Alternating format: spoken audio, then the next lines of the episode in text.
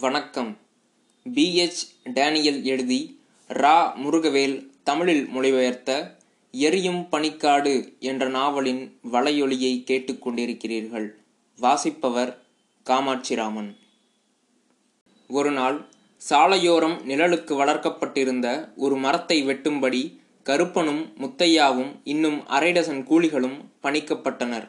அன்று சனிக்கிழமை பொள்ளாச்சியிலிருந்து எஸ்டேட் கடைக்கு பொருட்களை ஏற்றி வந்து கொண்டிருந்த ஒரு மாட்டு வண்டி வெட்டப்பட்ட மரம் சாலையில் விழுந்திருந்ததால் போக முடியாமல் நின்று கொண்டிருந்தது. காளிமுத்து என்ற மேஸ்திரி மேற்பார்வை பார்த்து கொண்டிருந்தான். கூலிகள் சற்றே ஓய்வெடுத்து கொண்டிருந்தபோது திடீரென்று மேஸ்திரி கூச்சலிட்டான். ஏப்பா பெரியதுரை வராரு. மரத்தை வெட்டி குதிரைக்கு வழி பண்ணி கொடுங்க. பெரியதுரை தொலைவில் குதிரையில் வந்து கொண்டிருப்பது தெரிந்தது. சூர வேகத்தில் அவர்கள் கிளைகளை வெட்டத் தொடங்கினர். துறை வந்து சேர்வதற்கும் அவர்கள் மரத்தை அகற்றுவதற்கும் சரியாக இருந்தது. மாட்டு வண்டி முதலாளி கீழே துள்ளி பாய்ந்து திருவாளர் ஒயிட்டுக்கு தாழ குனிந்து வணக்கம் செலுத்தினான். சலாம் துறைகளே அதே வண்டியில் வந்திருந்த வேட்டியும் கோட்டும் அணிந்திருந்த ஒரு இளைஞனும் கீழே குதித்து துறையை வணங்கினான். விருட்டென்று கீழே இறங்கிய ஒயிட் கடுங்கோபத்துடன் இளைஞனை கழுத்தை பிடித்து கீழே தள்ளி தடியால் கண்மூடித்தனமாக விளாச தொடங்கினார். அசுரத்தனமான தமிழில் வசவுகள் துறையின் வாயிலிருந்து மலை போல் பொழிந்தன. இடையிடையே துறை ஆங்கிலத்திலும் கத்திக் கொண்டிருந்தார். அவர் முகம் கோபத்தில் இரத்த சிவப்பாக மாறிவிட்டது. எசமானே நான் உங்க அடிமை எசமானே. உங்ககிட்ட வேலைக்கு வந்திருக்கேன். அந்த பாவப்பட்ட இளைஞன் தரையில் ஊர்ந்து கொண்டே ஊளையிட்டான். பிளடி பாஸ்டர்ட் செருப்பு காலோட என் முன்னாடி நிற்கிற அளவுக்கு உனக்கு தைரியம் வந்துருச்சா? என் எஸ்டேட்டை விட்டு ஓடிப்போ.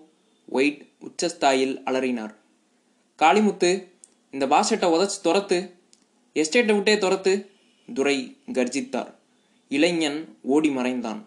இன்னும் கோபமடங்காத திருவாளர் ஒயிட் குதிரையில் ஏறி அதே நாலு கால் பாய்ச்சலில் சென்றார்.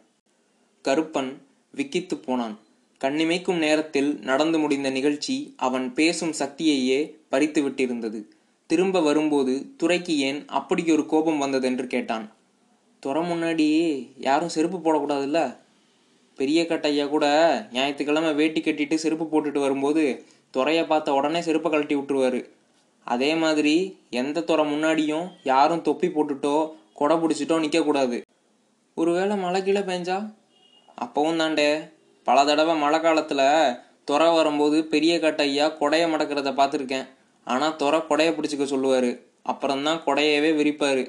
சின்னையாவாக இருந்தால் துறை கொடையை பிடிக்க சொல்லவே மாட்டார். அவன் துறை போகிற வரைக்கும் மழையில் நனைஞ்சிட்டே இருக்க வேண்டியது தான் நமக்கு என்னடே அதை பற்றி நமக்கு தான் கொடையும் இல்லை செருப்பும் இல்லையே. சில நாட்கள் கழித்து இன்னும் ஆச்சரியமளித்த இன்னொரு சம்பவம் நடந்தது. ஒரு நாள் இரவு வடக்கு டிவிசன் பெரிய காட்டையாவை வேலையை விட்டு நீக்கிவிட்டார்கள். அவர் ஏற்கனவே எஸ்டேட்டை விட்டு போய்விட்டார் என்று முத்தையா சொன்னான். இல்லையண்ணே காலையில் கூட அவர் வேலைக்கு போயிட்டு இருந்ததை பார்த்தேனே? கருப்பன் நம்ப முடியாமல் கேட்டான். ஆமாம் வேலைக்கு தான் போனான். ஆனால் கொஞ்ச நேரத்தில் துரத்திட்டாங்க. அவனோட சின்ன குமாஸ்தா கோபாலன் தான் சதி பண்ணிட்டான்னு சொல்லிக்குதாங்க. எல்லா குமாஸ்தாக்களும் சொந்த வேலைக்கு எஸ்டேட் கூலிகளை வச்சுக்குவாங்க. எல்லா பெரிய கட்டையாவும் வீட்டில் ஒன்று ரெண்டு எஸ்டேட் கூலிங்களை எப்பவும் வேலைக்கு வச்சுட்டு இருப்பாங்க கோபாலனுக்கு சொந்தக்காரன் ஒருத்தன் பெரிய துறா கிட்ட சேக்கராவா இருக்கான். அவன் மூலம் கோபாலன் பெரிய ஐயா கிட்ட குணசேகரனை பற்றி கதை கதையாக அவுத்து விட்டுருக்கான். பெரிய துறைக்கு சரியான கோபம் வந்துருச்சு. ஒரு நாள் துறை வடக்கு தோட்டத்துக்கு போனார். அங்கே இருக்க வேண்டிய பன்னெண்டு கூலிகளுக்கு பதிலாக ஆறு பேர் தான் வேலை பார்த்துட்டு இருந்தாங்க. அது மத்தியான நேரம்தான். கூலிங்க சாப்பிட கூட பாடிக்கு போயிருக்கலாம். கோபாலன் கூலிகளை குணசேகரன் தான் சொந்த வேலையாக தன்னோட வீட்டுக்கு அனுப்பியிருக்காருன்னு சொல்லிட்டான். பெரியதுரை ஆஃபீஸ் ஐயாவை கையோட கூட்டிட்டு நேராக அந்த வீட்டுக்கு போனார். அங்கே தோட்டத்தில் ரெண்டு கூலிங்க வேலை செஞ்சுட்டு இருந்தாங்க. கேட்டப்ப குணசேகரன் சொல்லி தான் அங்கே வேலை செய்கிறான்னு சொல்லிட்டாங்க. அப்புறம் துறை வீட்டுக்கு அதை உடச்சி சாமான்கள்லாம் வெளியே தூக்கி போட சொல்லிட்டாரு. பிறகு குணசேகரனை கூட்டிக்கிட்டு வர சொன்னாங்களாமா? ரெண்டு மணிக்கு ஆஃபீஸ் போய் வர வேண்டிய பணத்தை வாங்கிட்டு வெளியே போக சொல்லிட்டாங்க.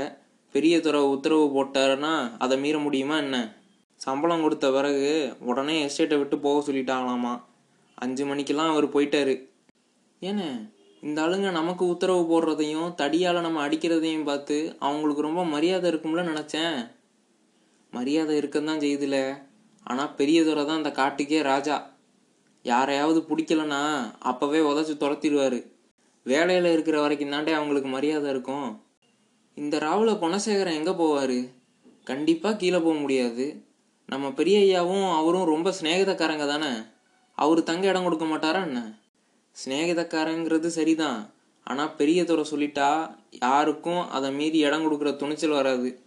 இருந்தாலும் நம்ம பெரிய ஐயா ரெண்டு கூலிங்களை கொடுத்து அடுத்த எஸ்டேட் வர அவரோட சாமான்களை தூக்கிட்டு போய் கொடுத்துட்டு வர சொல்லியிருக்காராமா? வேற ஏதாவது எஸ்டேட்டில் வேலை கிடைக்கிற வரைக்கும் வெளியே யார் சிநேகிதக்காரங்களோட தங்குவார்னு நினைக்கேன். ஓ உடனே வேற வேலை கிடச்சிருமோ? எல்லா எஸ்டேட்லையும் இந்த மாதிரி தான்ல எப்பவும் வேலைக்கு ஆள் தேவைப்பட்டுட்டே இருக்கும். அவனுக்கு இப்போ நாற்பத்தஞ்சு வயசு இருக்கும்னு நினைக்கேன். இது வரைக்கும் பத்து பன்னெண்டு எஸ்டேட்டில் வேலை செஞ்சுருப்பான். ஆமாண்ணே மேஸ்திரிங்க எப்படி? அவனுங்க நிலமை இன்னும் மோசண்டே. குமஸ்தாவை துரத்துனா வேலை மட்டும்தான் போகும். ஆனால் மேஸ்திரியை துரத்துனா வேலையும் போய் கூலிகளுக்கு கொடுத்த அட்வான்ஸ் பணமும் போயிடும் அதனால் அவங்க மேனேஜர்கிட்டையும் ஐயாங்ககிட்டையும் காலை கழுவி குடிச்சிட்டே இருப்பானுவ. போன வருஷம் கூட நம்ம டிவிஷனில் விசுவாசங்கிற மேஸ்திரியை பாதி வருஷத்துலேயே தூக்கிட்டாங்க. கூலிகளை வேறு மேஸ்திரிக்கிட்ட மாற்றிட்டாங்க அதனால தான் மேஸ்திரிங்க ஐயாக்களை பார்த்தா எப்பவும் பயந்து நடுங்குவானுவ. அப்போ வடக்கால டிவிஷனுக்கு யாரை பெரிய குமாஸ்தாவாக போடுவாங்க? சின்னையா கோபாலனுக்கு தான் கிடைக்கும்னு பேசிக்கிறாங்க. அவன் தானே குணசேகரனை தூக்க வச்சான்? பெரிய துறை கூட இருக்கிற சோக்ரா கிருஷ்ணன் கோபாலனுக்கு சொந்தக்காரன் அவன். சோக்ராவை துறைக்கு ரொம்ப பிடிக்கும். அவன் தான் எல்லா ஐயாக்களை பற்றி துறைக்கிட்ட போட்டு கொடுக்குறான்னு ஒரு பேச்சு இருக்குடே ஹெட் கிளார்க்கையும் ஹெட் ரைட்டரையும் தவிர எல்லாருக்கும் அவனை பார்த்தா பயம்.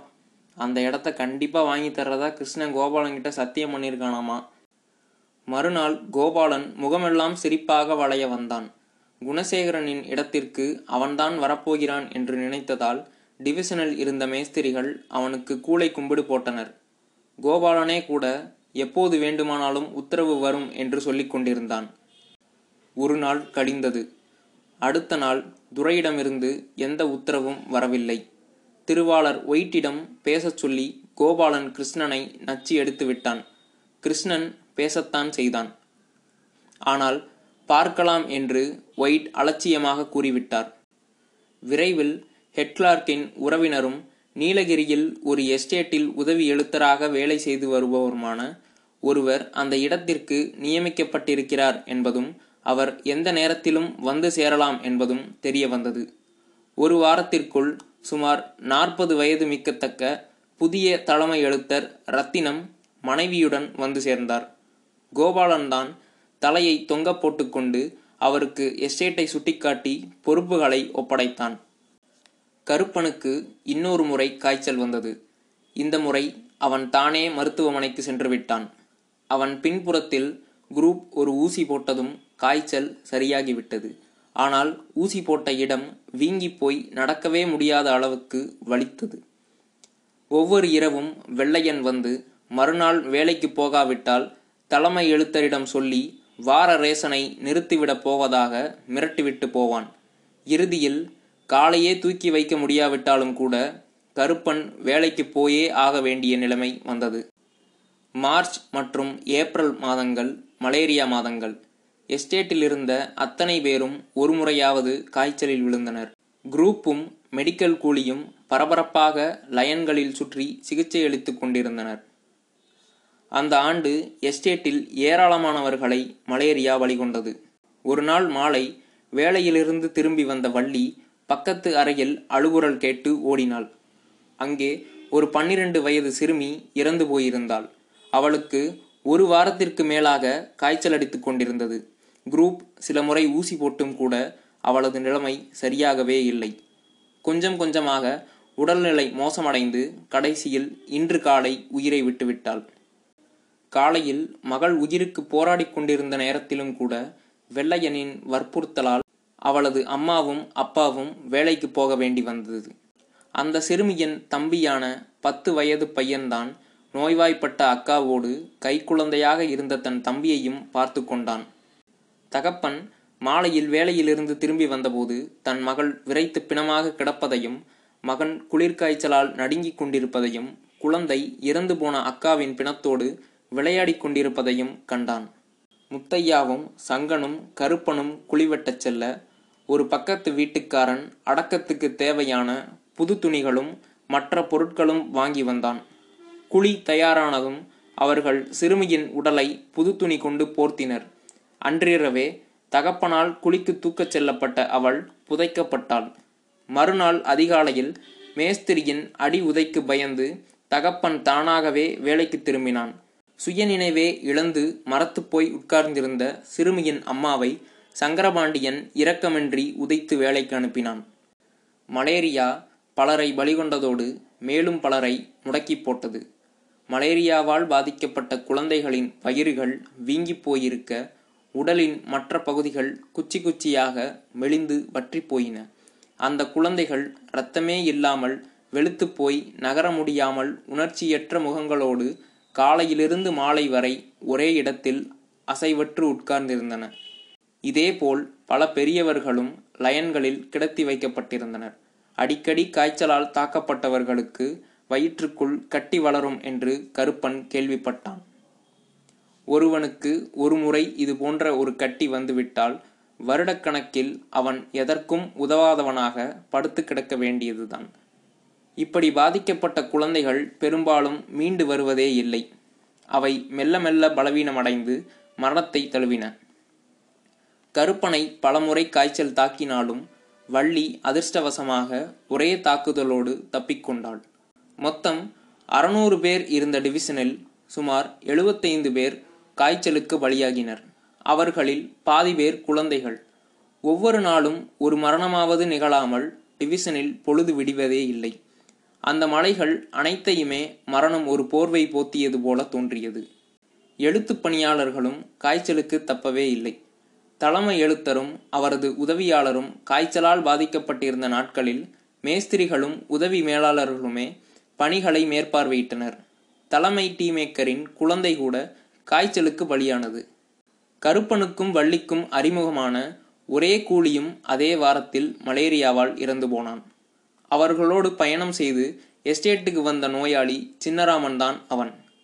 அவனை அடுத்தடுத்த மூன்று முறை காய்ச்சல் தாக்கியது அரைகுறை நினைவுடன் முணங்கிக் கொண்டிருந்த நிலையிலும் கூட அவன் மனைவி அருகில் இருக்க அனுமதிக்கப்படவே இல்லை.